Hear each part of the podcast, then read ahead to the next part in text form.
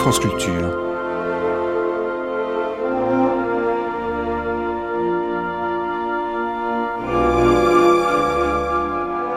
France Culture la nuit, une mémoire radiophonique.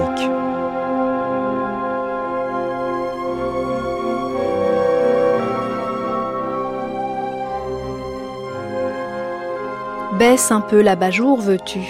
Nous serons mieux.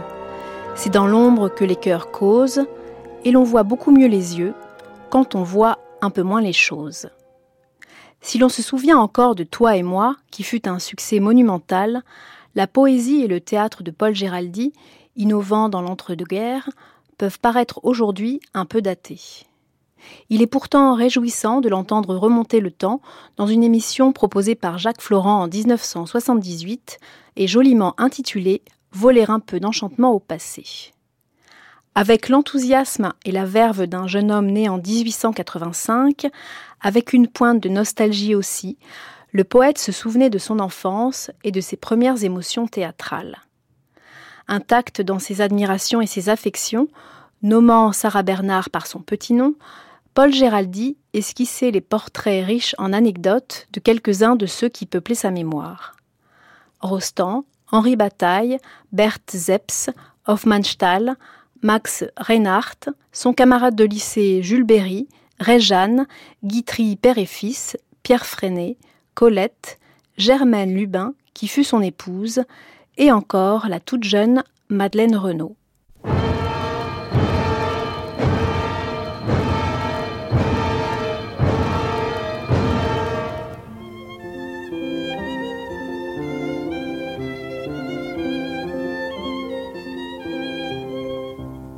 Voler un peu d'enchantement au passé.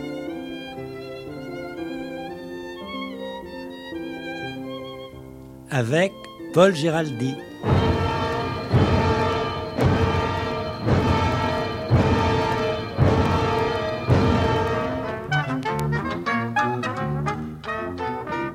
Il était autrefois un autre monde.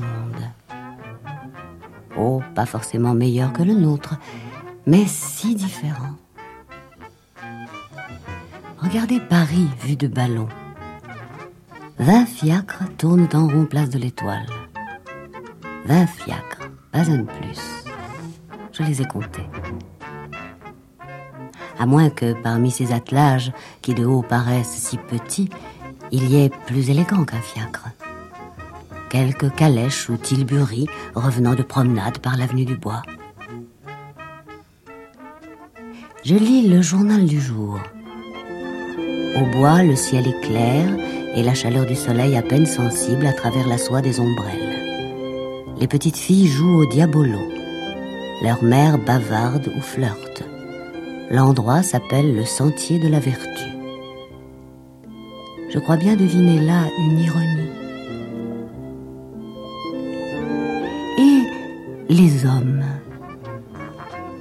car ce n'est pas seulement le décor et les grâces qui l'accompagnent qui ont changé, comme ils paraissent graves et importants, ces messieurs coiffés de haute forme, le cou serré dans leur col cassé, la moustache en bataille. Comme ils paraissent vieux à 40 ans. Ils appartiennent au passé. Il y a belle lurette qu'ils ont disparu. Aucun témoin de la promenade allée des acacias n'existe plus. Personne ne pourra plus raconter lui-même de vive voix ce que je cherche à découvrir à travers les rideaux du temps qui se ferment. Plus de témoins vivants de cette fin du 19e siècle, avant 1900, avant les grandes guerres, avant la mort des empereurs, avant l'avion, avant tout ce que nous sommes devenus. Plus de témoins? Si, il en reste un le dernier peut-être. Cet enfant de cinq ans qui donne la main à son père. Comment t'appelles-tu? Bougerdi.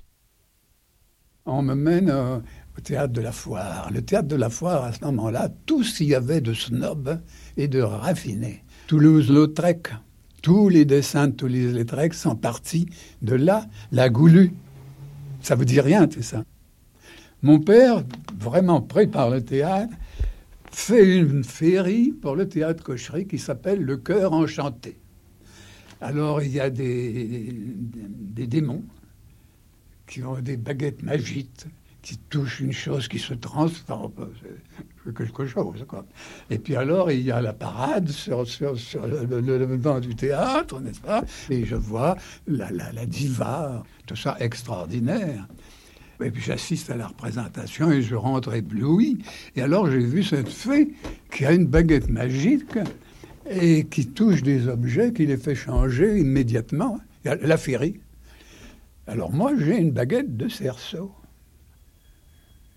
J'ai une baguette magique, c'est à savoir s'en servir. Ça ne colle pas, mais ça collera. Et puis un jour, j'étais monté dans un omnibus avec ma mère, et dans l'omnibus, une personne s'assoit en face de nous, salue ma mère qui me dit Tu ne salues pas cette dame Tu ne connaissais pas cette dame? Non. Tu ne reconnais pas ta fée? C'était ma fée. Ma fée avec un petit chapeau, une voilette, un parapluie aiguille. J'étais furieux. C'était ça une fée? Rentré à la maison, j'ai fait une colère épouvantable. On m'a acheté de l'eau à la figure, on m'a couché, on m'a maîtrisé comme on a pu, et mon père est arrivé. Mon père très doux, très calme, il a compris. Alors mon père s'est assis à côté de moi et m'a dit, les choses ne sont pas si séparées que ça dans la vie. Dans les dames de l'omnibus, il y a quelquefois un peu de fait, et dans les faits, ben, un petit peu d'homme de l'omnibus, quelquefois, c'est moins bien. Alors il faut arranger ça.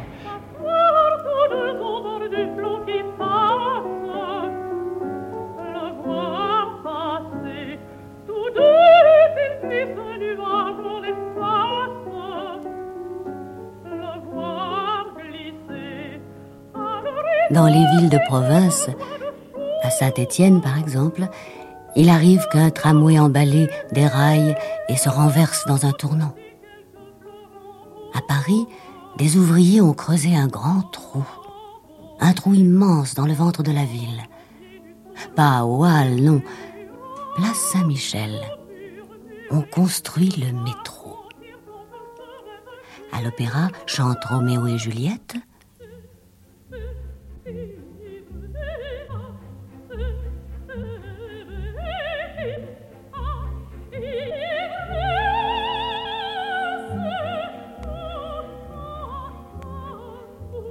Et à l'Odéon, Shakespeare est traduit et arrangé à sa manière par le père de Géraldine. Alors, un autre Roméo embrasse Juliette. J'ai cinq ans. Je vois Roméo qui prend Juliette dans ses bras, les costumes assez beaux. Je les ai ici, j'en ai du moins quelques-uns. N'est-ce pas assez amusant. Et puis alors, je vois Roméo qui embrasse Juliette. Je me lève dans la loge de ma mère et je dis C'est dégoûtant. on m'en fait taire. Et puis alors, il y a la, mort de, Roméo, euh, l'église, enfin, très mise en scène par Porel. C'était pas rien. Les costumes étonnent maintenant. Il y a des, gros glands, des sont des glands de rideau. À ce moment-là, mais depuis, les gens rigolent quand ils disent ces gens de rideau. Je vous le montrerai tout à l'heure. Et puis, un peu plus tard, je serai mené au cheminot de Richepin. C'est très oublié, le cheminot de Richepin. C'est pas rien. C'est pas rien, vous savez. Quand l'oiseau se sent pris à la glu, effaré, s'arrachant les plumes, l'aile folle, oubliant tout, son nid, sa compagne, il s'envole vers le libre horizon grand ouvert devant lui. Ainsi, mon cheminot, loin de moi, s'est enfui. Et au cinquième acte, c'est la, Noël. Et alors, il y a des petits-enfants du pays qui arrivent en chantant Lugno, Lugno, la part à Dieu, les petits la de maman de parce que je n'y froid au lieu, Lugno, Lugno, la part à Dieu. Bon. Alors, euh, mon père parle avec des corus qui s'arrachent la barbe. Je me disais toujours, il va s'arracher la peau. Ils avaient été collés la barbe, mais une haute barbe pour l'acte d'après. Et puis arrive un régisseur qui dit, monsieur, nous n'allons pas pouvoir continuer à jouer. Il y a deux Lugnot, il y en a un qui est malade. Oh, le nous sommes au troisième acte. Il y a un acte. C'est pas difficile ce qu'il a à apprendre. C'est trois mots. Vous allez lui apprendre ça, et puis tout de suite le maquiller, l'arranger. Mais monsieur, il faut trouver un Lugnot. Alors mon père me regarde. Veux-tu être Lugnot, toi? Puis il regarde mon père. Je lui dis, ah oui, mais pourquoi pas? Alors, on m'en prend. Alors, l'union, ah, la voix, parlez plus fort, on ne va pas, pas vous entendre. L'union, l'union, la part à Dieu. Bon, et puis alors, je suis poussé dans la lotte de décorer. Allez, vas-y. L'union, la part à Dieu. Et bon Noël à vous aussi. Il va foutre le camp, il veut, il veut être cheminot, il veut pas être propriétaire fermier, et il va partir. C'est pas mal, vous savez, le cheminot je vous assure que je peux relire le cheminot et toutes les forêts avec tous leurs oiseaux. Ah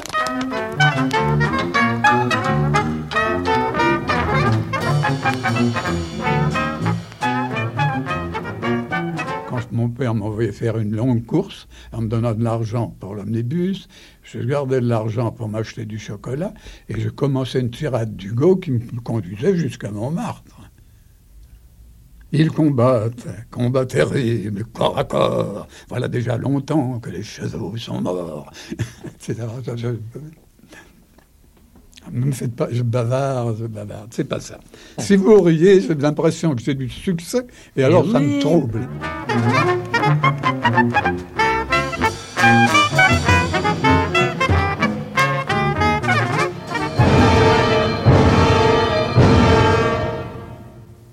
J'aime toujours, comme le petit garçon qui déclame Victor Hugo, les histoires qui commencent par l'empereur de Chine.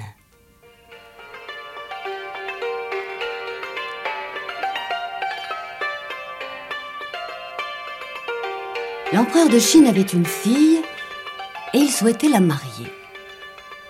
Mais la petite princesse avait déclaré qu'elle n'épouserait jamais que l'homme qui lui apporterait la rose bleue tous les prétendants de l'Empire se mirent à chercher la rose bleue. Aucun ne put la découvrir. Enfin, un très fin joaillier prit un magnifique saphir et il y tailla une rose qu'il vint offrir à la princesse. La princesse regarda le saphir et dit Ce n'est pas la rose bleue. Un peintre de grand mérite peignit alors une rose bleue sur un éventail qu'il présenta à la princesse.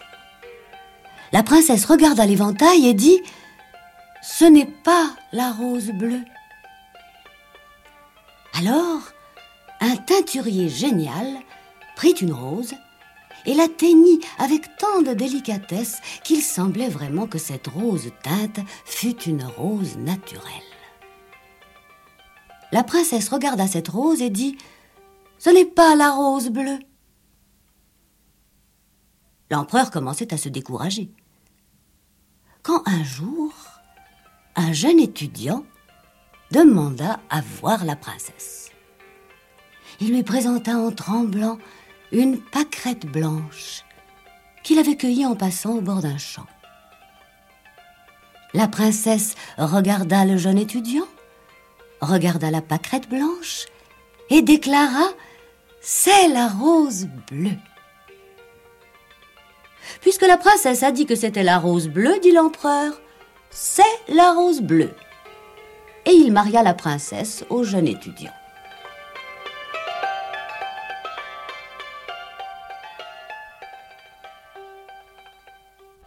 Le petit garçon a maintenant 12 ans. Ce que dit le professeur en classe en 1897, on y croit, on y croit vraiment. Et qu'est-ce qui fait vibrer le professeur? Quelle nouveauté? Moi, monsieur, si j'avais un tel nez, il faudrait sur le champ que je me l'amputasse.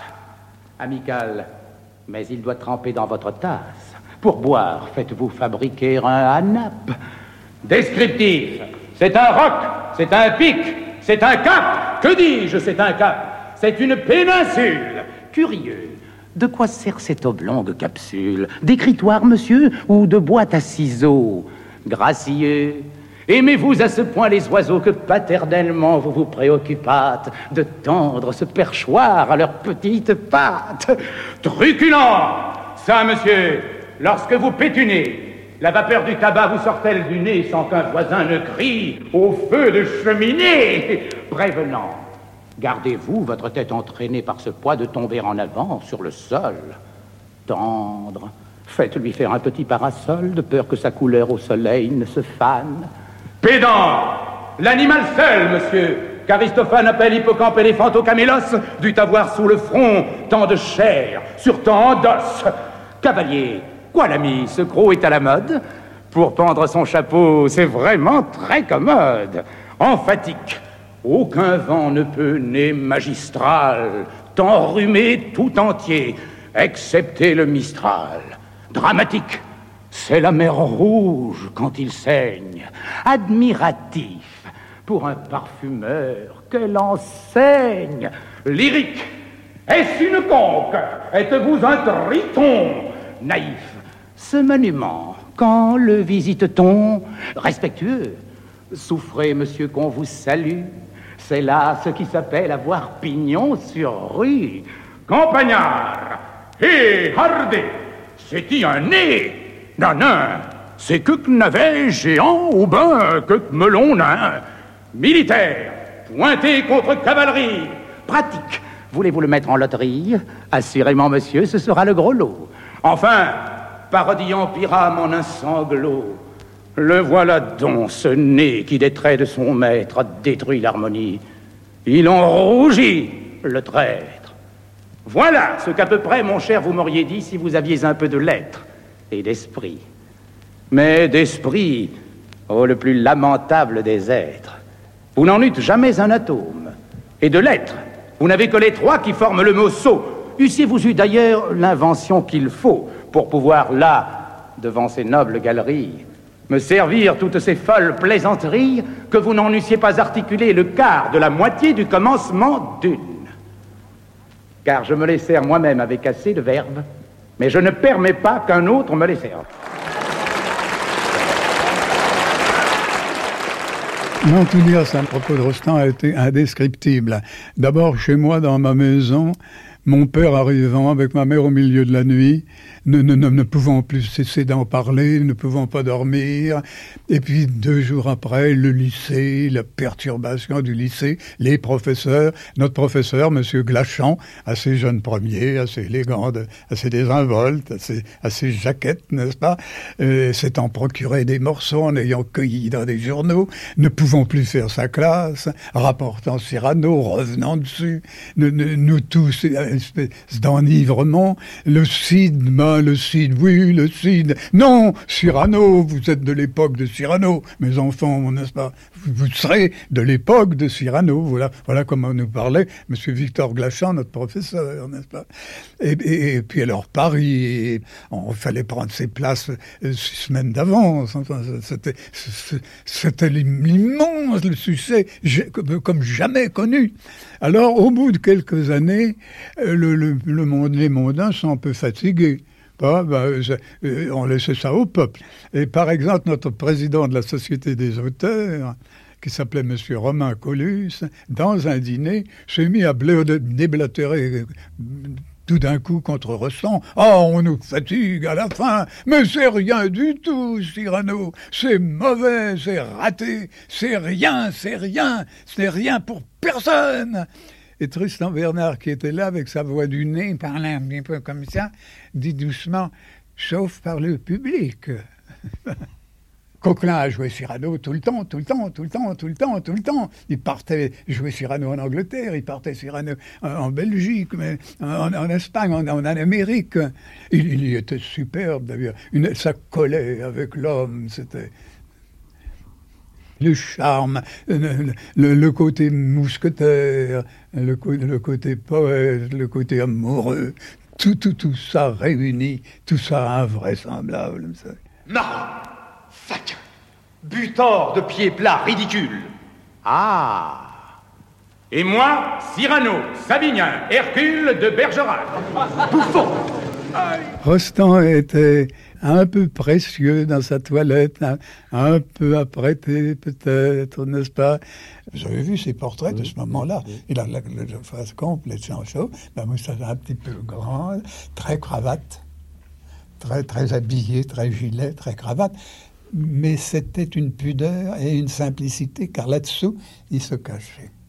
C'était pas un homme qui jabotait, c'était un homme qui mettait un beau gilet pour disparaître sous son gilet. Adore, il a été pour moi des choses qu'on presque peut pas dire.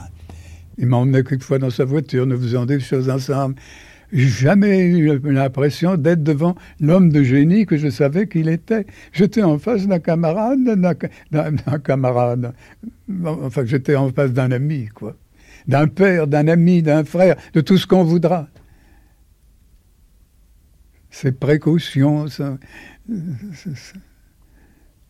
son, grand charme, sa, sa, modestie chez lui, mon premier déjeuner chez lui, j'étais effaré, je croyais voir le bon Dieu. Pas du tout, c'était Maurice qui parlait, c'était, Jean, beaucoup plus gentil. Jean adorait son père. C'était Madame Rostand qui, faisait du bruit, qui tapotait avec la Et Rostand qui était silencieux, qui attendait, qui écoutait. L'ange a passé, il s'appelait Rostand. Élégant comme Céladon, agite comme Scaramouche. Je vous préviens, cher Myrmidon, qu'à la fin de l'envoi, je touche Mais alors, on est... il y avait Coquelin. Coquelin qui, qui voulait une pièce. Il avait fait une pièce pour Sarah, il voulait une pièce. Lui, Coquelin, Coquelin qui avait fait Cyrano, voulait un second Cyrano. Eh bien, disait, je, sais ce que je vais te faire. Je vais te faire un coq. Un coq. Un coq. C'est fou que, tu veux. Oui, le coq français, le coq gaulois, la France. C'est le coq. On ne peut pas faire un coq au théâtre, pourquoi non? Ils vont faire un coq. Tu te vois pas avec, un des ergots et pattes comme ça? Non. Ben voyons. Oui, tu n'es pas un homme de théâtre, voyons. Puis, voilà que coquelin se prend. Le coq français. Moi, coquelin, le coq français. Coq, coq, coq Et puis, la chose se fait, hésite. On commence à trouver que c'est trop long, trop long. Alors on, le bafoue un petit peu, on fait des caricatures. Chante Claire qui ne paraîtra jamais, Chante Claire est enroué, Chante Claire. Alors il commence à s'agacer, Il veut finir Chante Claire, il commence à ne plus faire que ça. C'est dur. Tous les, animaux extraordinaires, vous savez un peu long, toute cette science qui se met un, peu lion, le chien, un, peu lourd. Et Rostand qui s'adresse beaucoup, qui dit c'est mauvais, c'est mauvais. Et puis on monte Chantecler, c'est difficile. Hein.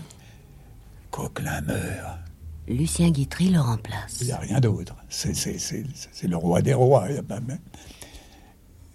Et tout de suite, Rostand dit ça ne marchera pas. Il n'a pas la voix de ça, il n'a pas l'éclat de ça. Il fallait du rouge dans tout ça. Il fallait une crête de coq. Il l'a pas. Il, disait, on lui disait, ça ne va pas, triste, qu'est-ce qui ne va pas? Il disait, Quand on a le malheur de jouer, de répéter Chant clair tous les soirs, il s'en rendait compte. N'est pas bête. Et le jour de la générale, Madame Rostand a dit à sa femme Je nous fais les de la famille royale au temple.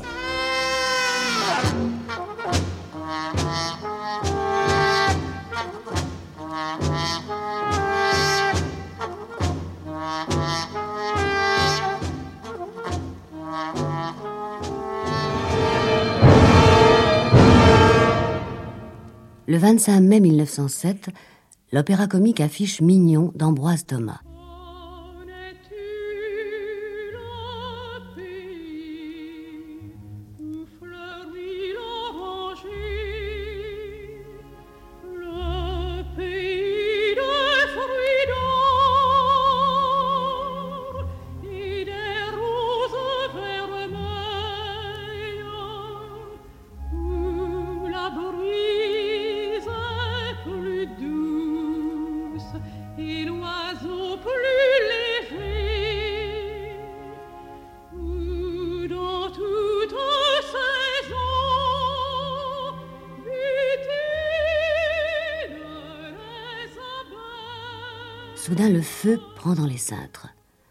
Les chanteurs restent sur scène pour essayer d'éviter la panique, plus dangereuse encore peut-être que l'incendie. Il y aura 22 corbillards devant Notre-Dame, aux obsèques solennelles des victimes. Et le théâtre sera presque entièrement détruit. Symbole du monde qui s'apprête sept ans plus tard à mourir.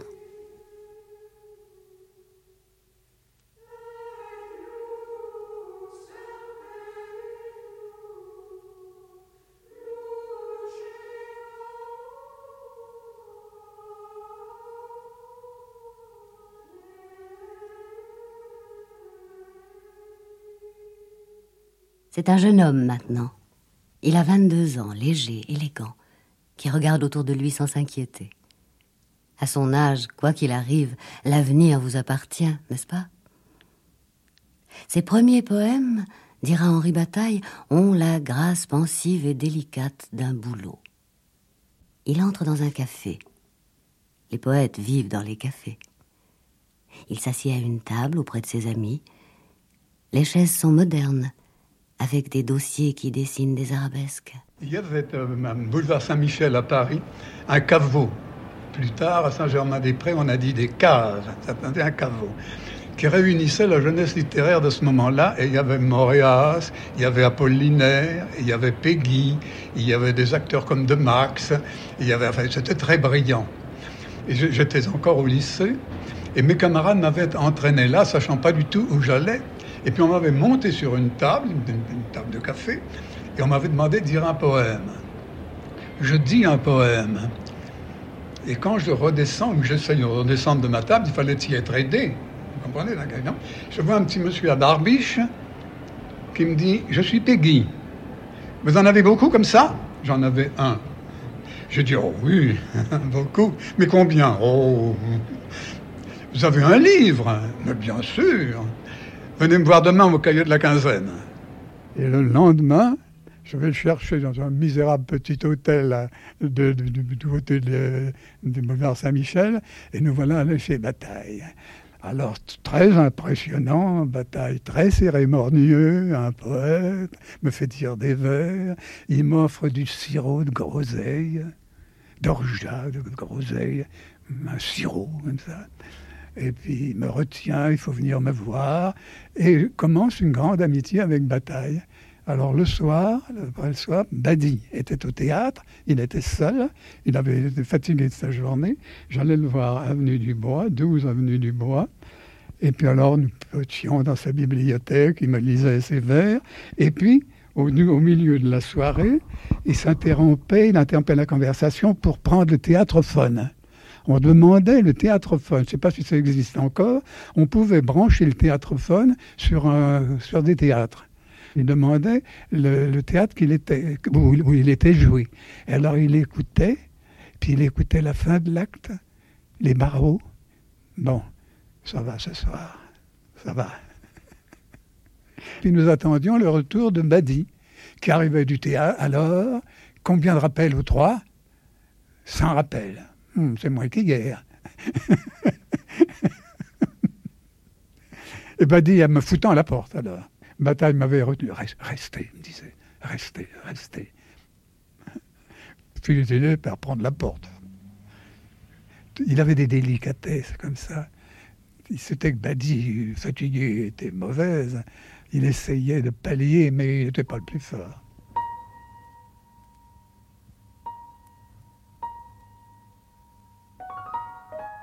Sa voiture était toujours devant sa porte. Et quand il sortait, ou il montait dedans, ou il se faisait suivre par elle. Et le plus souvent, il nous, faisait suivre par sa voiture et nous nous arrêtions au pavillon chinois. Alors là, étincelant, étincelant, très attaché à la littérature d'alors, qui, qui citait. Il ne faudrait pas se tromper, là, il faudrait réfléchir comme ma mémoire devient faible. Très épris de Francis Jam, très attaché aux choses étrangères. J'ai vu souvent D'Annunzio chez lui.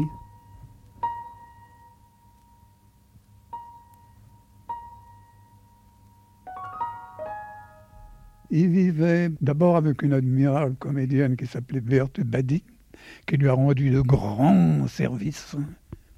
Et puis plus tard, avec une comédienne d'énormément de valeur aussi, sur un autre plan, moins profond, plus extérieur, qui s'appelait Yvonne Debray.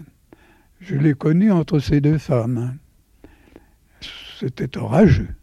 C'était pas tout simple. Debray, violent caractère, fiché par le manuscrit par terre. Oh zut, tu m'embêtes avec ta sale pièce, mes intonations sont justes. Je ne veux pas l'intonation juste, je veux l'intonation rare. Recommence. Allez, allez, allez. Elle recommençait. Il ne sortait guère, travaillait beaucoup, travaillait tout le temps, donnait presque une pièce par an. Ça a commencé par Résurrection avec Bert Badji. Génial, génial. Avec, après ça, Maman Colibri. Euh, que veux-tu dire? Qu'est-ce que c'est que ça, les granges? C'est une petite maison à droite, sur le chemin de la Touque, où tu vas tous les jours et où Georget se dirige en ce moment. Mais qu'est-ce que tu veux insinuer? Ah oui, peut-être, en effet, oui. Suis-je allé par hasard? Maman, comprends-moi. Tu n'iras pas. Tu n'iras plus jamais aux granges. Mais je... Non, j'ai pas à te juger. Un fils ne juge pas sa mère. Rien de ta vie ne me regarde. J'ai voulu simplement t'avertir. Je t'aurais, je crois, jamais rien dit, mais vraiment, l'affront que tu viens de me faire. Il y a près d'un mois que je garde seul ce secret. Il ne sortira pas d'entre nous, je te le jure. Tu peux être tranquille, mon père ne se doutera jamais. Il faut qu'il ne s'en doute jamais. Mon pauvre Richard. Mon pauvre enfant. Euh, j'ai pas autre chose à te dire. Non Non, pourquoi t'en aller, Richard? À quoi bon? Oh, maintenant, puisque c'est à toi et non à ton père que le sort a réservé ce choc, pourquoi hypocritement nous éviter, nous fuir sans une parole échangée? Ce serait trop affreux. À mon fils, je dois l'explication, si possible, de ma conduite. Non, non, non, non, non. Je répète que je n'ai pas à te juger. Une, série, une série de pièces, et tout ça avec beaucoup de bonheur, jusqu'à un moment où ça a un peu fléchi, et on a commencé à l'emboîter un petit peu et à être assez mauvais avec lui. Et il tombait de haut, vous savez. Et puis ça a été un petit peu déclinant, et c'est de ça qu'il est mort. La pièce n'avait pas, eu son succès habituel. Je ne sais pas si ça avait été un franc échec, mais enfin, ça n'avait pas le grand succès. Et il corrigeait la critique. Il était devant le, découpage de la critique et il le corrigeait avec amertume, tellement avec amertume. Il flanche sur devant sa plume, devant ses corrections. Il se lève de table, sort, passe dans le vestibule et dans le vestibule crie Yvonne. Yvonne descend, nue, au moitié. Il était mort. C'était fini.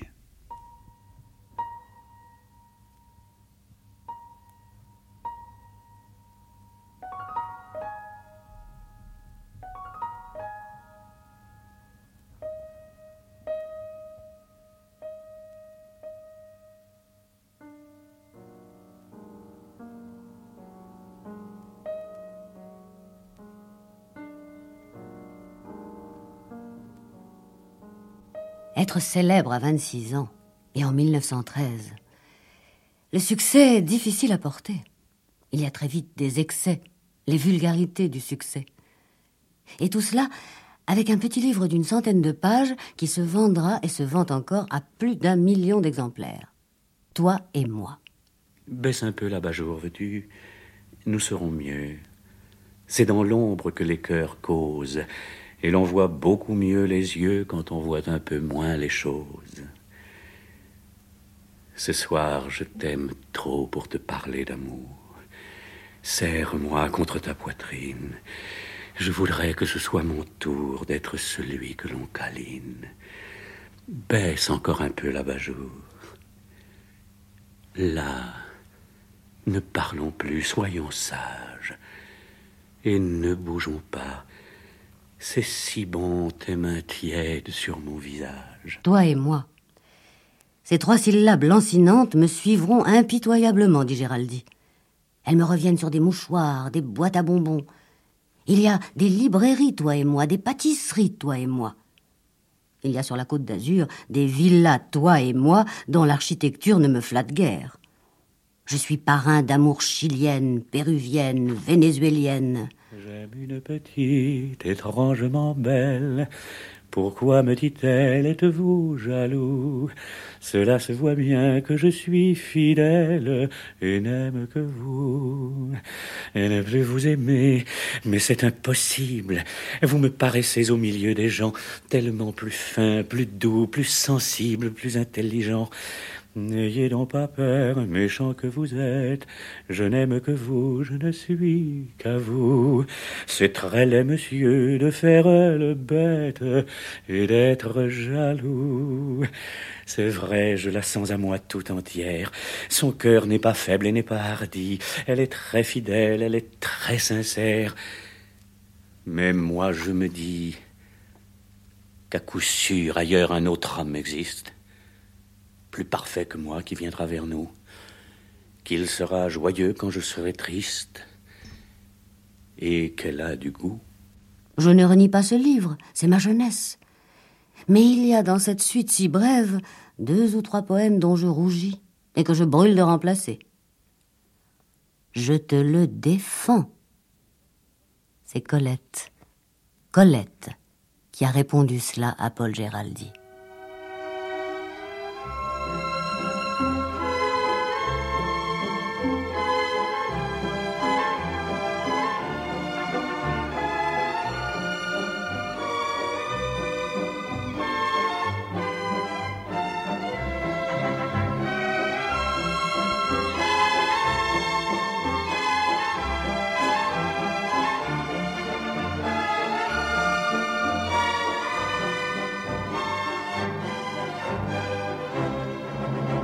Toujours traversé l'Allemagne avec un peu d'effarement. En, en Autriche, j'étais chez moi. Je trouvais la France, je trouvais une France, une France un peu orientale, n'est-ce pas, qui sentait déjà un peu la steppe, hein, qui sentait la montagne aussi. et, puis alors j'ai adoré ces gens-là qui nous adoraient, qui nous adoraient. Chaque fois que j'allais en Autriche, et je disais toujours à, mes amis, euh, dans ma correspondance, j'écrivais Ah, qu'étranger pourrait donc être un joli mot. N'est-ce pas? Et c'était ça. On était des étrangers, mais des étrangers qui étaient si sympathiques. D'abord, la valse, Ravel est revenu bouleversé par la valse.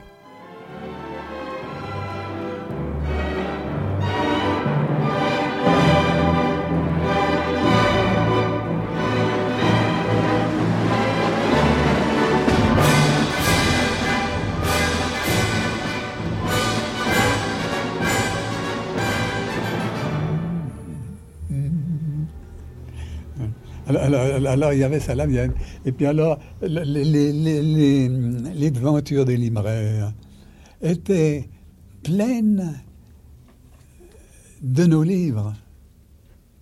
Leur théâtre était très inspiré par le nôtre. Et il avait quelque chose qui avait très bouleversé euh, à la fois Tristan Bernard, dans son voyage quand il est là-bas pour Bayreuth, Guitry, quelque chose d'amateur, disait-il, que nous n'avons pas. Nos virtuoses sentent les virtuoses.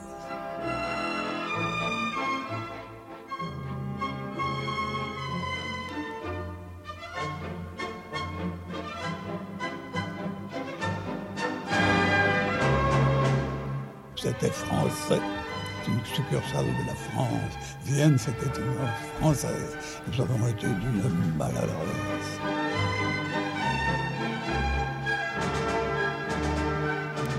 Il y a encore à Vienne un empereur et un empire où l'on vit comme avant 89. je vois le château de Schönbrunn, où est mort l'aiglon. Tiens, revoilà Rostand. La longue et froide façade du Versailles autrichien.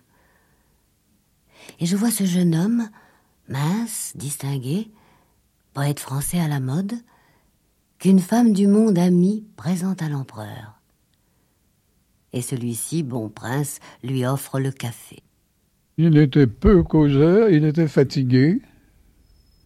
Mais c'est pas un homme qui m'a fait une grande impression.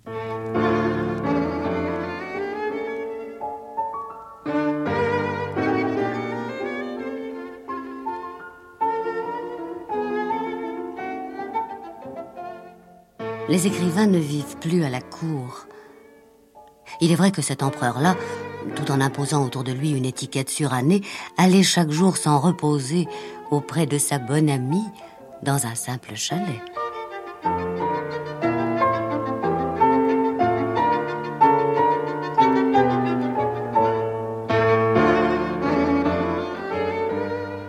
Dans les cafés de Grisling, où des branches de gui suspendues au-dessus de la porte d'entrée annoncent le vin nouveau, chacun danse, sans se soucier de qui est son partenaire, riche ou pauvre. Tandis que les amoureux délaissés rêvent solitaires en écoutant Schubert.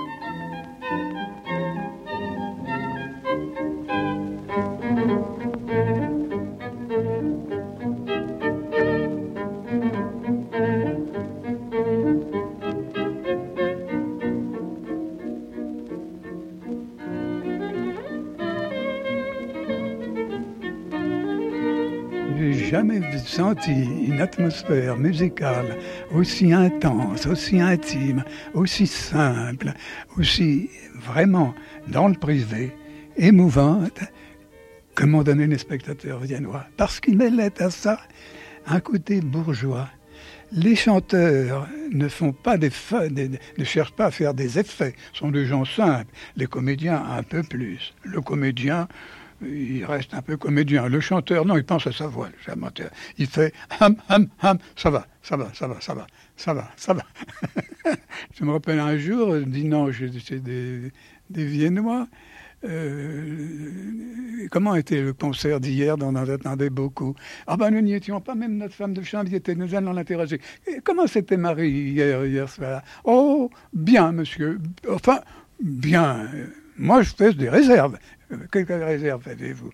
Eh bien, deuxième mouvement, j'ai trouvé qu'il était un peu lent. Un peu lent. Sarajevo 1914. Pour la première fois dans l'histoire, un étudiant et un ouvrier se mettent d'accord afin d'essayer de détruire le passé.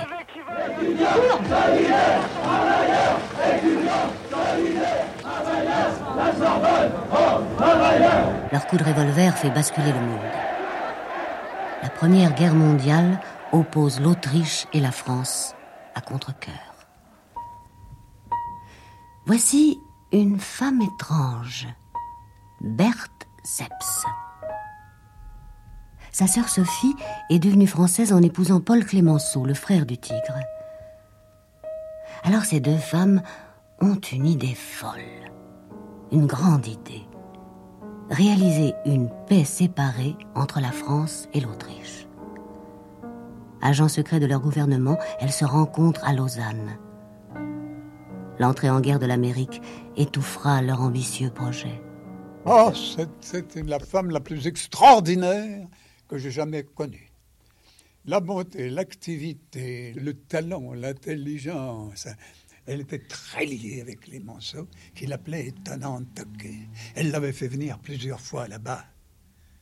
Et elle l'avait fait parler avec l'empereur. Elle était adorée par Schnitzler et elle était adorée par Hofmannsthal, qui disait notre Berthe. Notre Berthe, elle disait. Elle était adorable.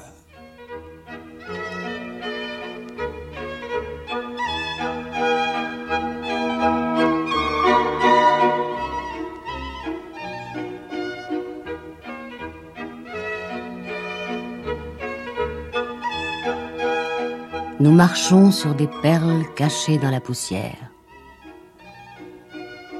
Voici Hofmannsthal. Hofmannsthal le poète, le chef de file des écrivains de sa génération. Je voudrais devenir très célèbre. Je voudrais être bon cavalier. Je voudrais savoir bien l'italien. Je voudrais recevoir à Noël des gravures anglaises. Il a 11 ans de plus que Paul Géraldi. Il était très beau. Très beau, très élégant, très, très pondéré dans sa personne, très sensible, ultra sensible, très homme du monde, et, en somme assez peu écrivain. Pas écrivain dans le mauvais sens du mot, en tout cas, n'est-ce pas? Un homme très correct, très cordial, de, très bonne compagnie, charmant et très intelligent, extraordinairement intelligent.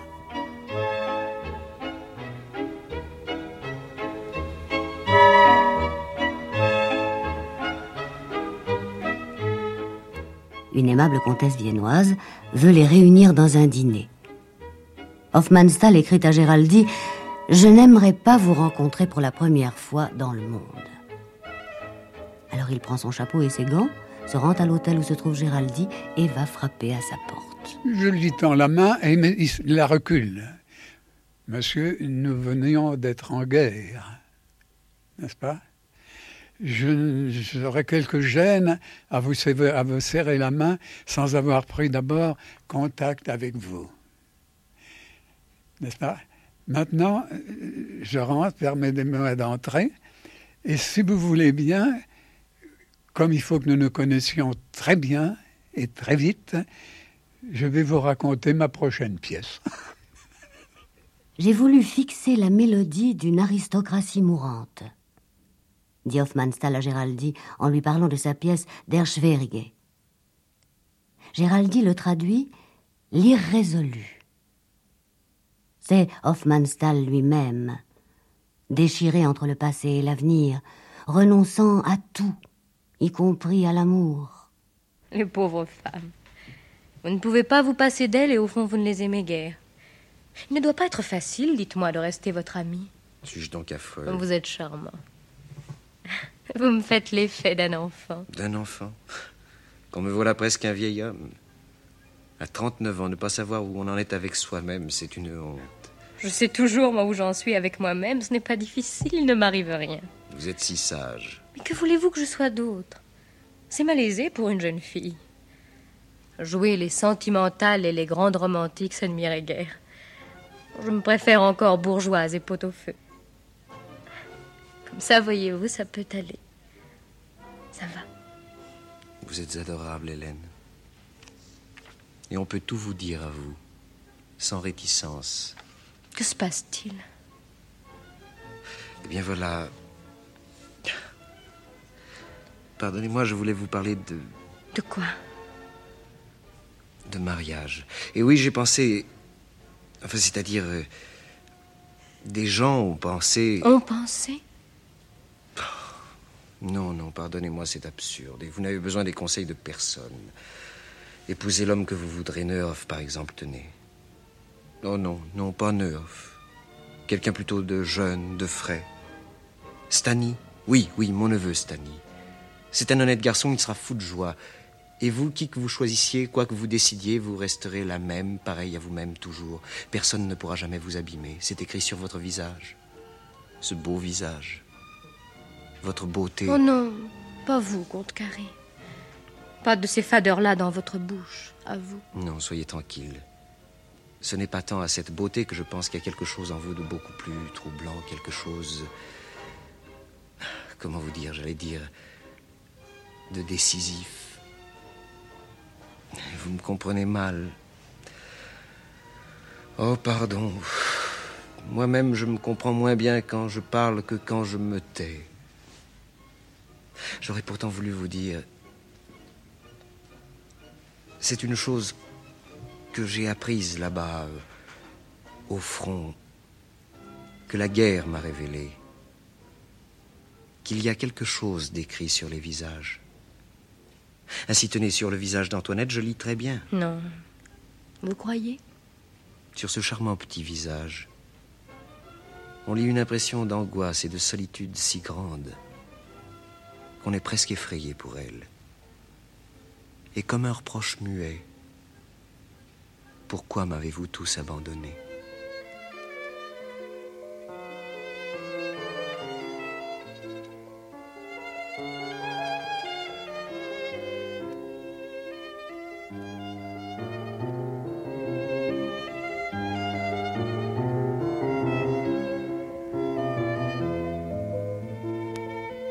Nous ne comprenons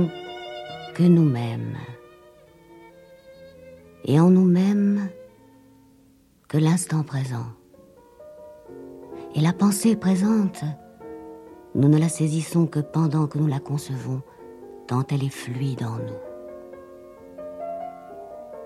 Alors, qui peut comprendre Hugo von Hofmannsthal à Paris, place du théâtre français? Si je dois rester pour la France un nom et une ombre, dit-il à Géraldine, pour vous, au moins. C'était un homme extraordinaire.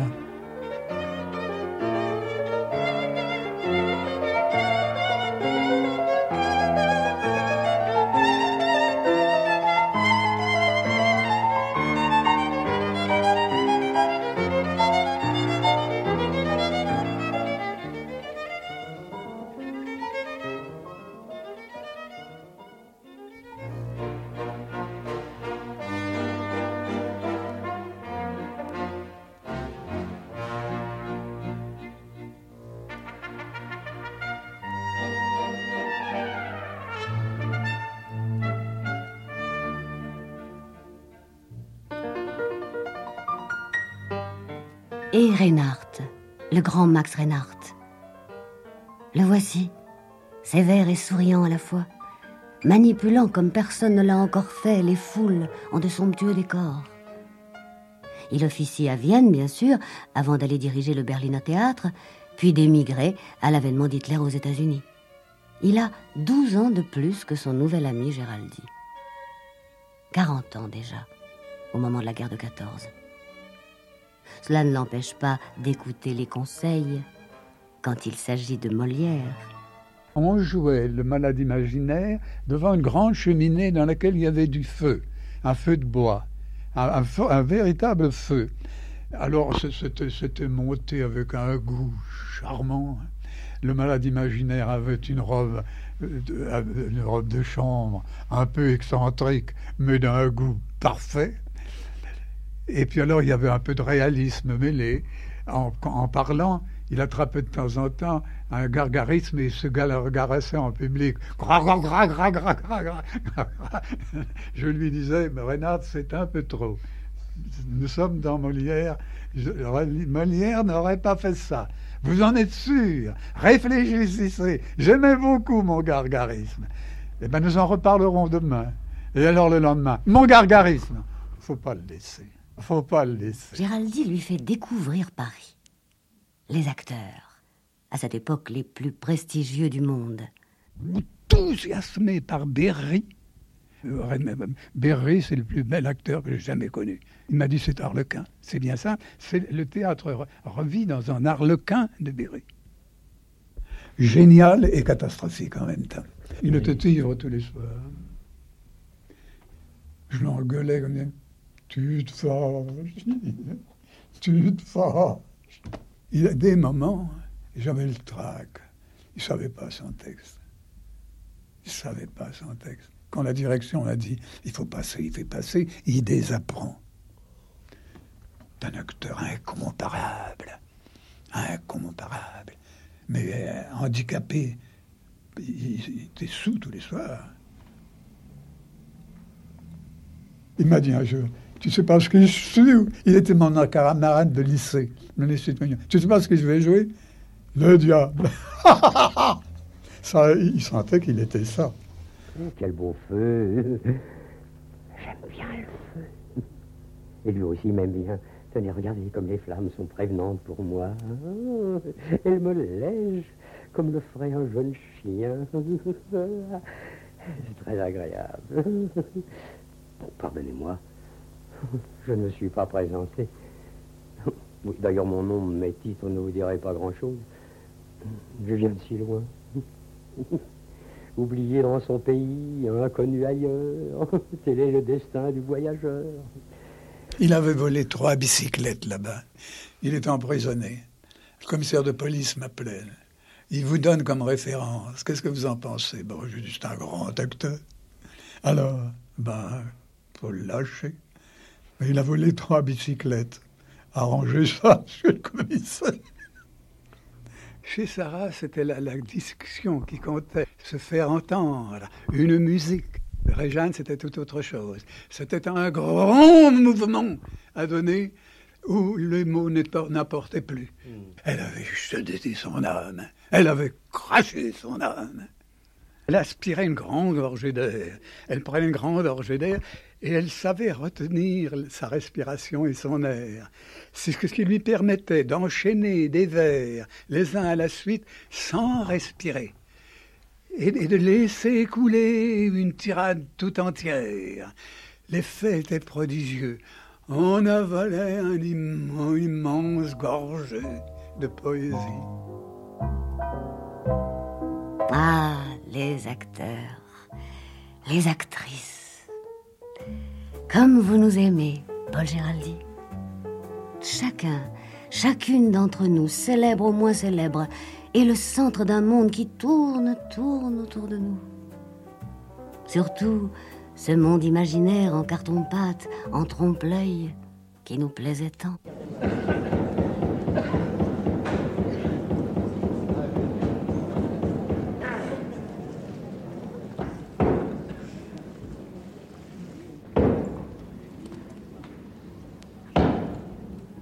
Cela, on ne l'entend plus maintenant. Ne se lève plus le rideau rouge.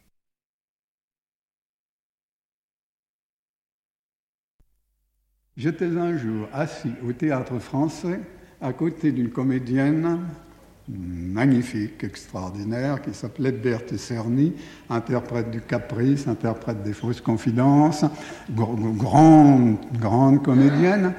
Et nous étions assis là en attendant que le rideau se levât sur une répétition, une répétition dite des couturières. À ce moment-là, les répétitions des couturières n'amenaient dans le théâtre qu'un très petit nombre de gens. Et nous attendions que le rideau se levât sur cette répétition qui était en retard, comme sont toujours toutes les répétitions des couturières.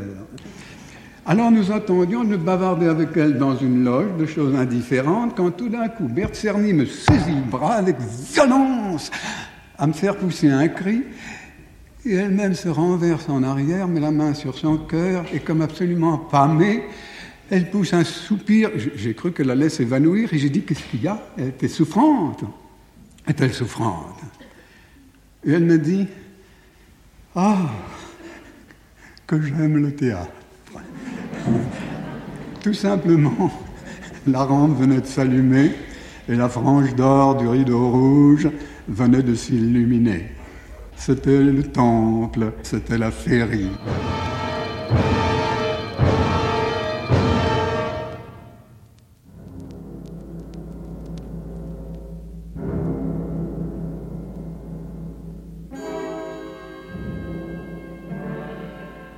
En janvier 1905, en Russie, les ouvriers des usines Pontilov en grève, avec à leur tête le pop Gapon, et d'autres popes en habits sacerdotaux brandissant la croix et portant des icônes se heurtent aux soldats du tsar à l'entrée de Saint-Pétersbourg.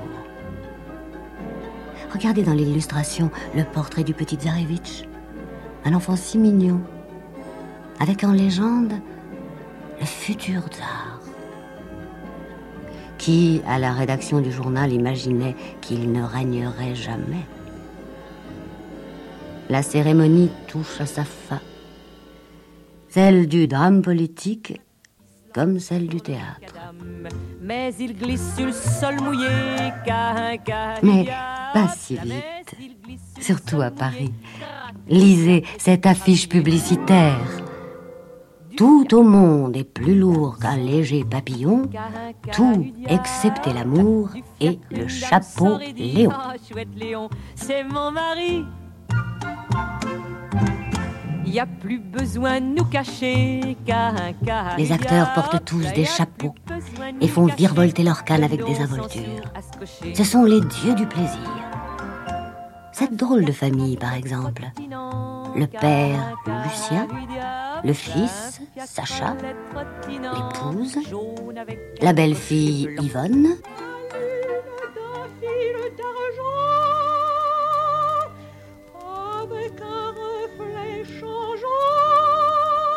et son futur mari, Pierre. Yvonne lui en fera voir de toutes les couleurs. La vie s'écoule entre mes doigts. Ce n'est pas une image en somme. La vie s'écoule entre mes doigts. Je sens l'eau qui fuit de mes paumes. Je pourrais faire sur le mur le compte strict de mes journées. Je pourrais mettre sur le mur ma vie bien vite dessinée. Tant de choses sont contenues dans le cercle de deux semaines. Tant de choses sont contenues.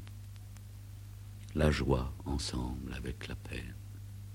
En quelques jours brefs et étranges, plus riches qu'aucun jour passé, en quelques jours brefs et étranges, toute la chance est entassée.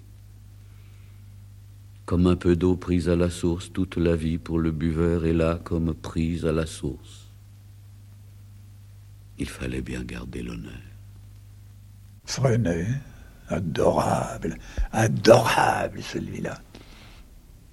Engueulé tout le temps par Yvonne Printemps. Moi j'aimais beaucoup Freinet, je supportais mal Printemps. Mettais Freinet en boîte très souvent. Pendant les répétitions, c'était la même chose. Hein. Il était un peu son esclave, mais il la servait de tout son être. Il était son serviteur, elle en abusait. J'ai connu avec Sacha. C'était toute chose. Il résistait, lui. Oh, il résistait. De temps en temps, par exemple, elle sortait. Sacha, je sors. Tu rentreras très vite. Non, je ne rentrerai pas ce soir. Alors il disait, à tout à l'heure. Et puis elle revenait. Et Lucien Guitry? Lucien Guitry, il était magistral, c'est bien simple. Il était magistral, il était simple, il était l'intelligence même, il était le théâtre même, la simplicité et la bonté même, ce que n'était pas Sacha gentil avec Sacha. Quand Sacha, Yvonne et Lucien sortaient ensemble, Yvonne et, Sacha étaient assis dans le, dans le, coupé, dans le fond de la voiture, et le père Guitry sur la petite banquette, sur le petit strapontin, en face. On ne pouvait pas, pas admirer le père Guitry. Les répétitions du père Guitry. D'abord, il mettait ses comédiens autour d'une table. Et puis lui-même était assis autour d'une table. On lisait la pièce une fois, deux fois. Et puis à un moment donné, il disait à ses comédiens, tu te gênes, tu te lèverais pas ici? Mais si, monsieur Guitry, mais si, mais si. Eh bien, lève-toi. Et, puis parfait. Puis toi, lève-toi à ton tour. Eh bien, tu es bien là. Garde cette place. Et toi, toi, tu peux... Et puis la mise en scène se mettait comme ça.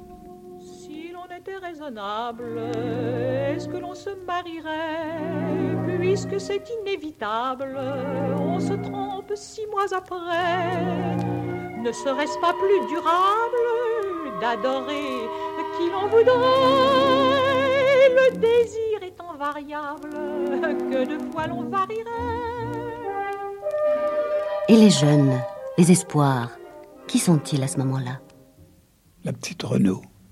Je l'appelle toujours la petite Renaud, je l'ai connue au conservatoire, qui est chez La Voix. C'est d'un savant. C'est d'un savant. Elle n'est pas bête. Une petite garce. Une petite garce. Oh, elle s'est peut-être s'agit maintenant. Elle a dû s'assagir hein, avec Barreau. Moi, je l'ai connue très petite garce. Dans, dans, dans des musées, personne je n'ai vu jouer musée comme elle. Et figurez-vous, mon cher Sanson, que je rapporte de Russie une surprise ravissante. Une surprise Contez-nous cela. À ne rien vous cacher, c'est une pièce. Une comédie charmante, un bijou. Mhm, une pièce russe Oh, vous n'y changez pas. Une pièce française, mon cher. Et même, on ne peut plus tarifier. Comment diable? Eh bien voilà, J'ai vu jouer cette pièce un soir de l'hiver dernier à Moscou. Vous comprenez le russe Euh, Oui, un peu, mais ne m'interrompez pas tout le temps. Et autant que j'ai pu la comprendre, elle m'a paru charmante. Mais au point que j'en demandais le texte au comédien et que j'écrivis à un de mes amis à Paris pour en avoir la traduction, dans l'intention de la jouer moi-même à mon retour. Le temps passe, et quelques mois plus tard, alors que j'avais complètement oublié cette histoire, je reçois de cet ami une grosse enveloppe contenant, je vous le donne en mille, contenant tout simplement une petite comédie de M. Alfred de Musset intitulée Un caprice. Et alors? Vous ne comprenez pas Pas encore. Ça ne m'étonne pas. Eh bien, la pièce russe, mon cher doyen, c'était cela. C'était tout simplement la traduction du caprice.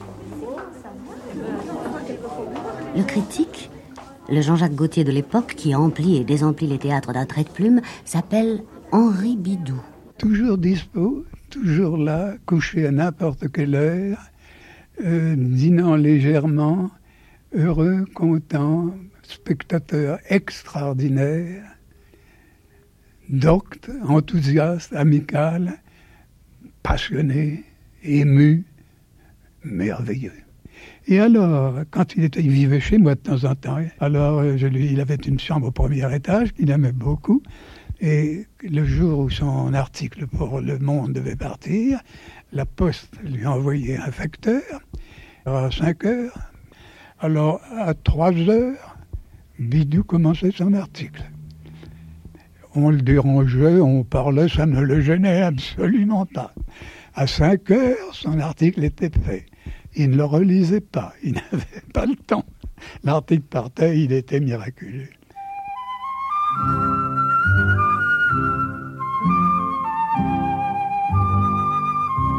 Pour vous obliger de penser à moi, d'y penser souvent, d'y penser encore.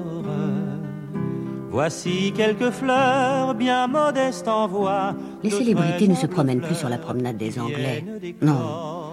Nice, les villas de cimiers, c'est démodé. Ils ont découvert un petit village sans vacanciers. Ni la famille Fenouillard, ni Monsieur Hulot n'y passent leurs vacances. Mais du noyer de Segonzac, René Clair, Colette. Et le petit jeune homme pauvre qui, grâce à ses droits d'auteur, se fait construire une maison sur la colline de Beauvallon juste en face. En face de quoi, au fait? Saint-Tropez. Mon enfance, c'était la Bretagne. J'ai adoré la Bretagne. Mon père avait un bateau Bretagne, Bretagne, Bretagne, les vacances Bretagne. Puis il est arrivé vers le milieu de l'année, une médiavité, comme dit Nietzsche. Il est arrivé que la Bretagne, c'était trop dur pour moi. Alors je suis descendu dans le Midi. Ah, je partais au petit bonheur, je ne savais pas pour où. Valescure, Valescure.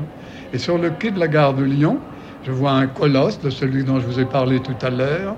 C'était Lucien Guitry, le père de Sacha, à qui je dis oui, je vais à Valescure. Il me dit Beauvallon. Ah. Et je suis arrivé un soir à Beauvallon pour y écrire une pièce. J'ai écrit d'ailleurs un premier acte de pièce dans l'hôtel de Beauvallon. Et le lendemain, j'avais demandé qu'on mette une grande table dans ma chambre. Il n'y a jamais de table dans les hôtels.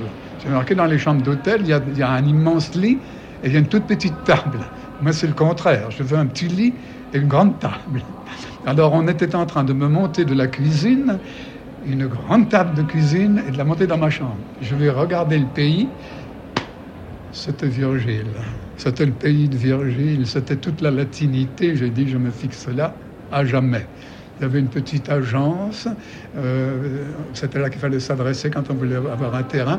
J'achète un terrain. Lequel? Celui-là. Au bordure du golfe. Je me suis installé en face Saint-Tropez et je suis là depuis 40 ans. Saint-Tropez, c'était inaccessible. C'était Tombouctou. C'était l'inconnu de l'inconnu de l'inconnu. La route qui y menait, la route qui, passe par Grimaud, euh, était par moments assez sinueuse, et quand il avait fait de grosses pluies, les voitures ne pouvaient pas y passer. Et quand il faisait de grosses pluies, il faisait pas beau temps, alors on n'osait pas y aller en bateau. La France était grande, vous savez, à ce moment-là. Elle était grande. À Beauvallon, j'ai pour, moi, j'ai à côté de moi, un couple de, gardiens, parce que ces maisons, il faut qu'elles soient gardées, c'est indispensable, qui sont des paysans adorable, un jardinier adorable. Ce sont des gens qui aiment les bêtes, ce sont des gens qui aiment les plantes et qui les aiment incroyablement, au point de les deviner, de les pressentir. Les bêtes, les oiseaux viennent sur leurs mains d'eux-mêmes et picorent d'eux-mêmes sur leur bouche. Et même lui, un jour, a vu sur le quai de Sainte-Maxime un canard sauvage. Tout le monde était un canard sauvage, c'est très rare, un canard qui se pose et ça ne s'approche pas il a fait signe qu'on le laisse tranquille, il l'a approché. Il a appelé le canard sauvage qui est venu s'asseoir dans sa main. Il a parlé à ce canard sauvage.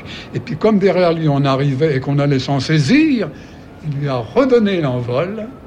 L'oiseau sauvage est reparti. Ce sont des sorciers. Je les considère comme des sorciers. Et Colette? Colette me dit, mais parle-moi de Saint-Tropez. Ben, allons-y ensemble, Colette. Et elle achète une maison. Elle aurait pu peut-être choisir mieux. Enfin, elle achète une maison. Elle s'installe à Saint-Tropez. Et alors, c'est là qu'elle écrit du haut. Moi, je lis ce livre. J'ai dit, Colette, je fais une pièce avec du haut. Elle m'a dit, tu me fais une pièce avec du haut? Mais je te le défends. C'est grave. Moi, j'ai très envie de la faire. Ben, attendons un petit peu, je vous apporterai et puis alors, je veux pas voir cette pièce, je veux la voir finie. Je veux pas que tu m'en parles. Alors, un an et demi après, Colette, rendez-vous, lecture. Alors, au lecteur, vas-y. Pourquoi tu fais ça? Je fais ça parce que, Colette. Ah Soit. Continue. Pourquoi tu fais ça Un chef-d'œuvre? C'est beaucoup mieux que ma pièce. Colette, là, là, là, là, là, exquise. Nous étions devenus des camarades. Elle m'a invité à ses déjeuners qui étaient un peu lourds pour moi. Scatologique, peintre, second Zach. Tu t'amuses pas, toi? T'aimes pas tout ça, non. Mais n'écoute pas. Voilà le ton.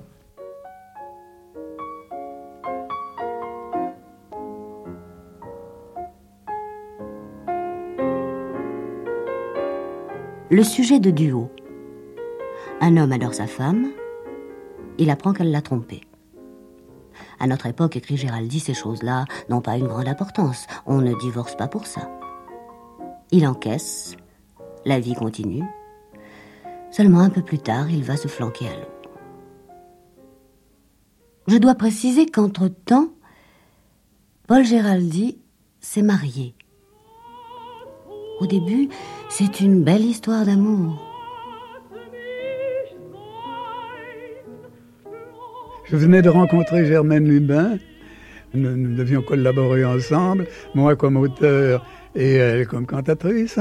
Elle, faisait partie d'un groupe de, l'opéra comique, mais ces messieurs et ces dames de l'opéra comique ne veulent pas d'une élève du conservatoire.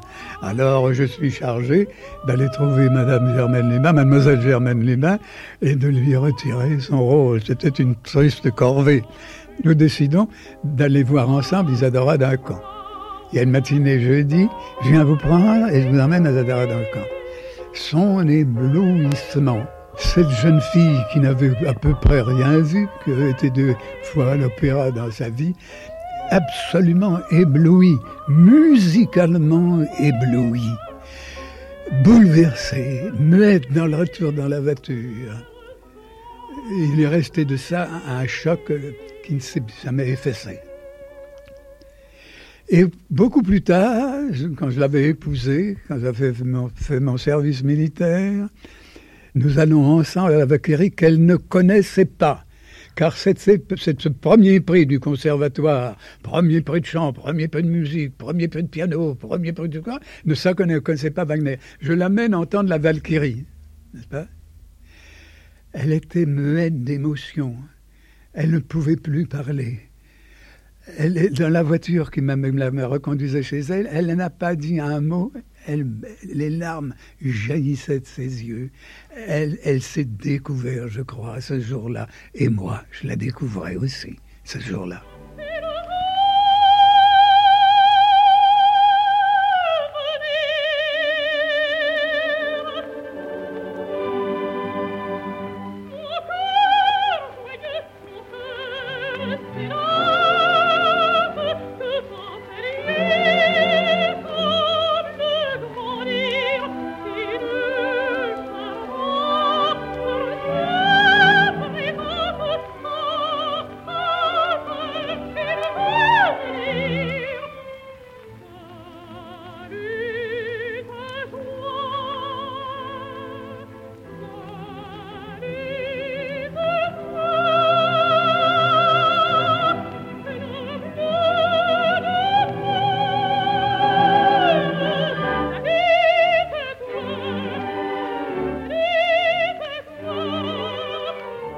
Était extrêmement belle.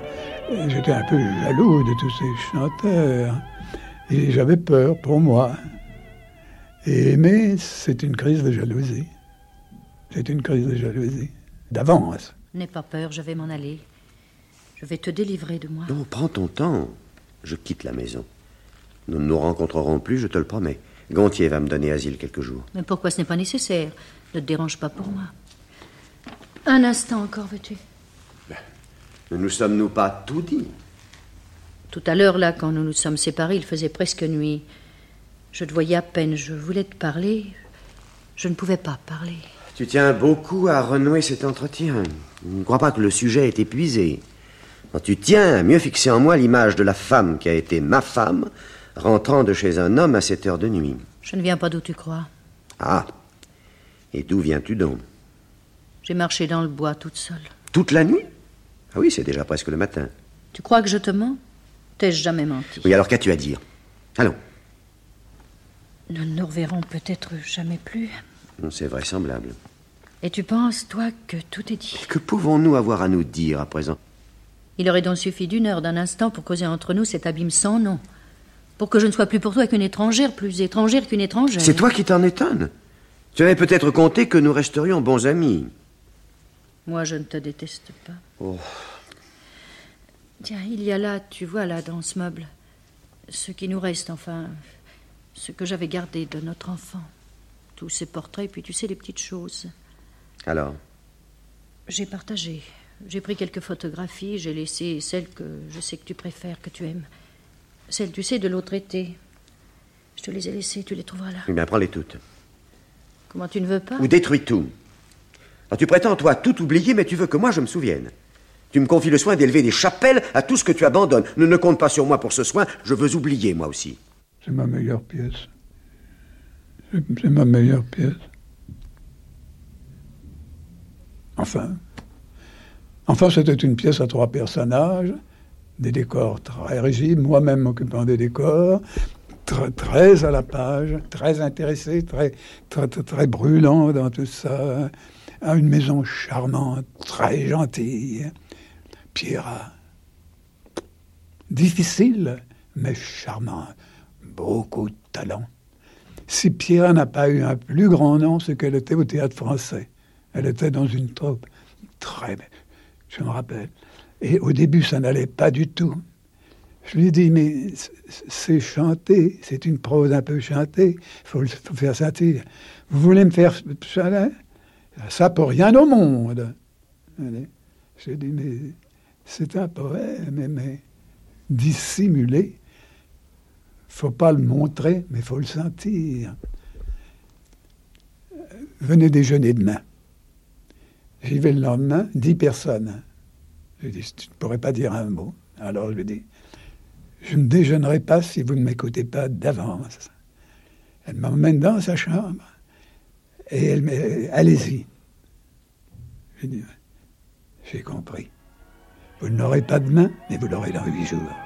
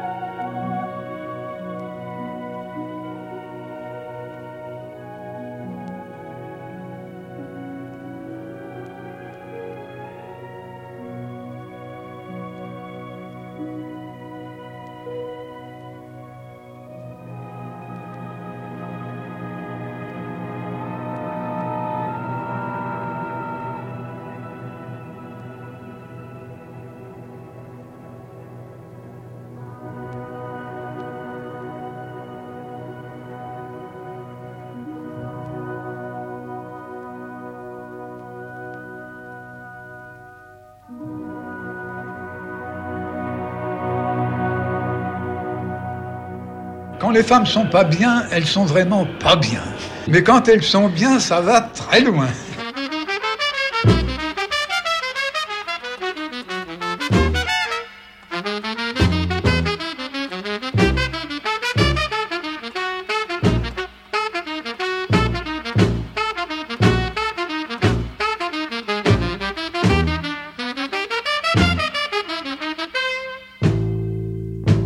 Le chagrin que tu lui fais, veux-tu qu'il en console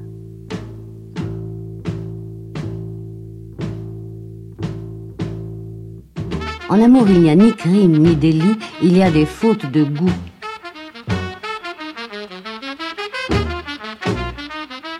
Et l'adultère, c'est laid.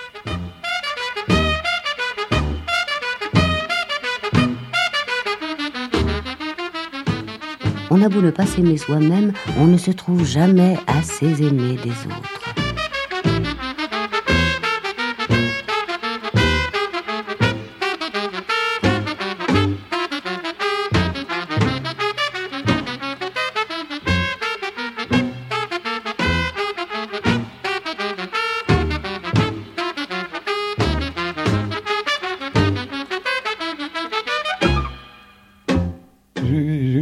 Femme extraordinaire. Une autre femme.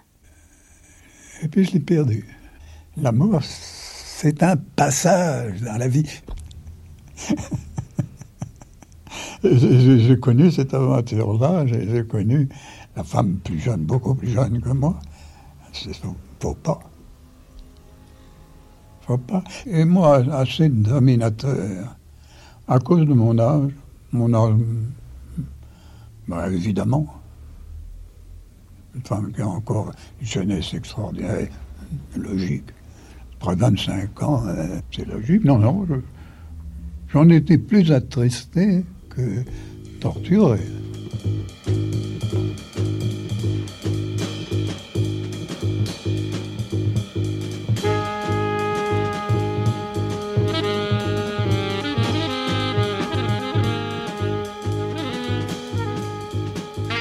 Le fils de Géraldis est tué à 36 ans. Laissant sur sa table ces mots Je suis là de vivre dans le mensonge et je n'ai pas assez de force pour vivre dans la vérité.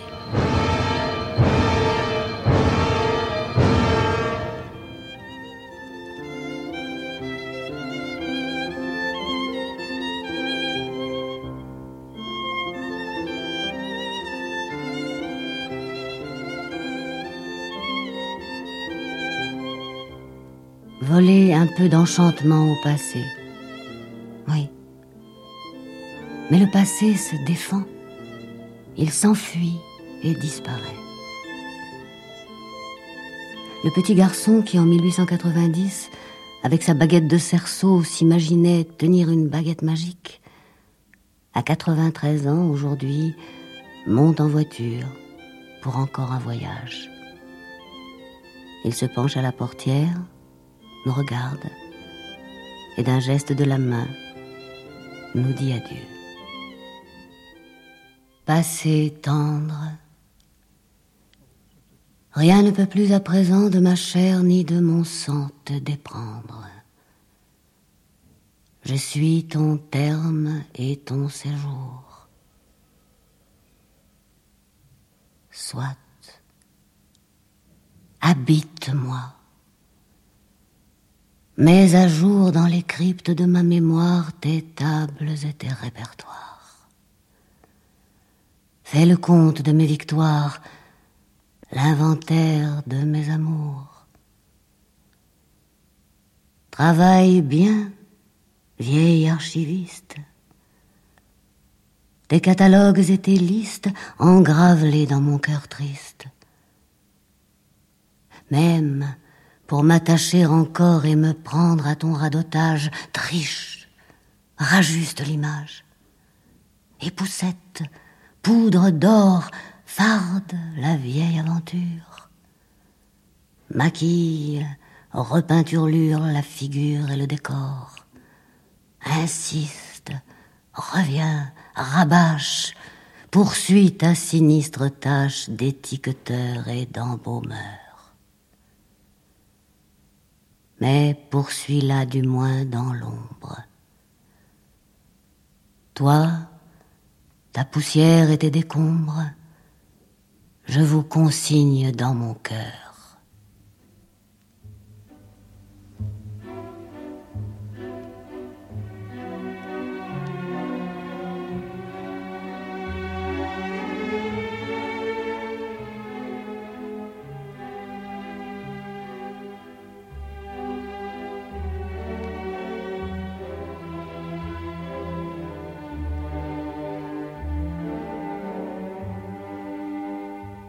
C'était une époque.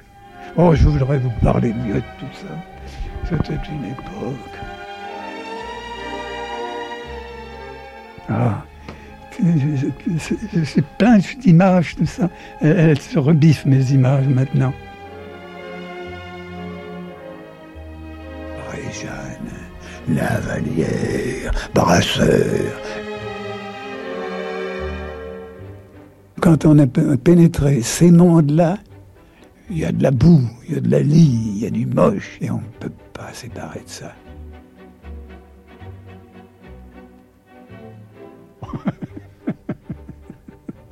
non, c'était une époque, sapristi. Tous les vieillards disaient la même chose. C'est vrai. C'est vrai, je suis bon critique, c'est vrai. Quand il y a une chose bonne ici, je vous assure que je ne la rate pas.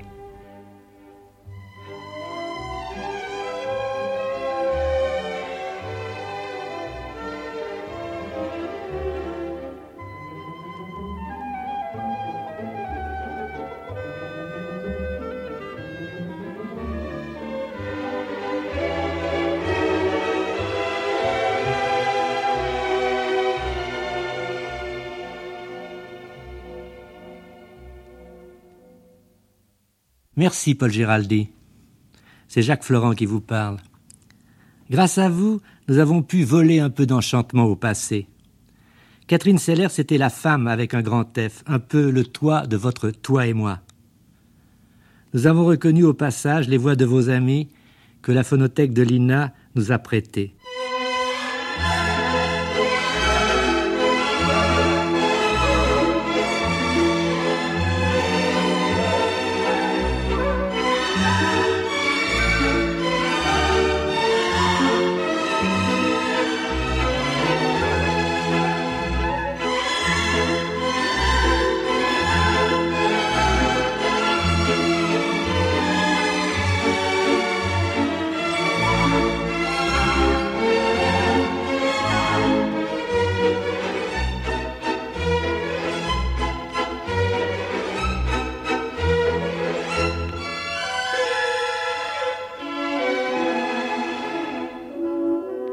Voler un peu d'enchantement au passé. Cette émission a été réalisée par Jean-Claude Loiseau et Mireille Cross.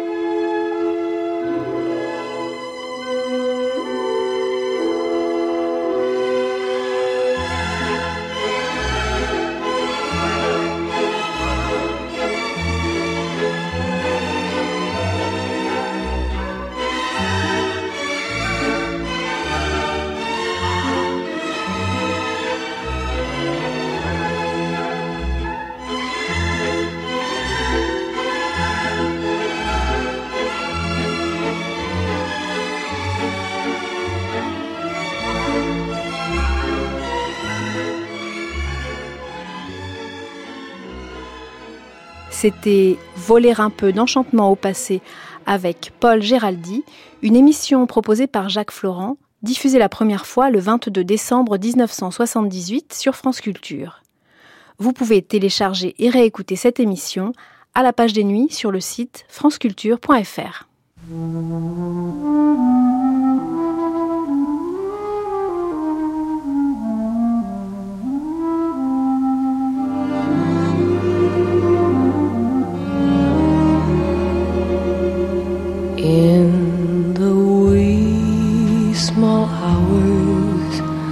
of the morning, while the whole wide world is fast asleep, you lie awake and think about the boy and never ever think of counting sheep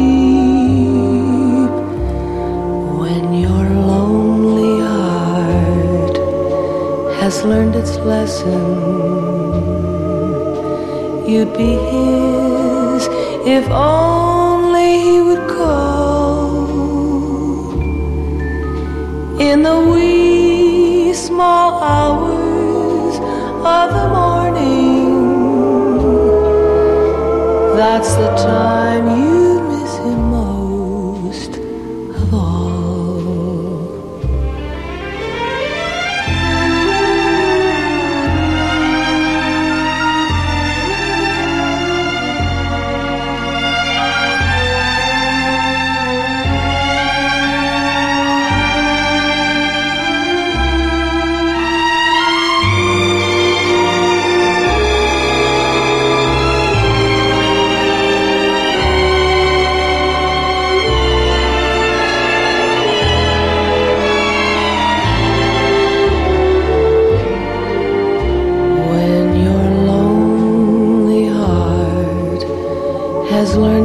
listen,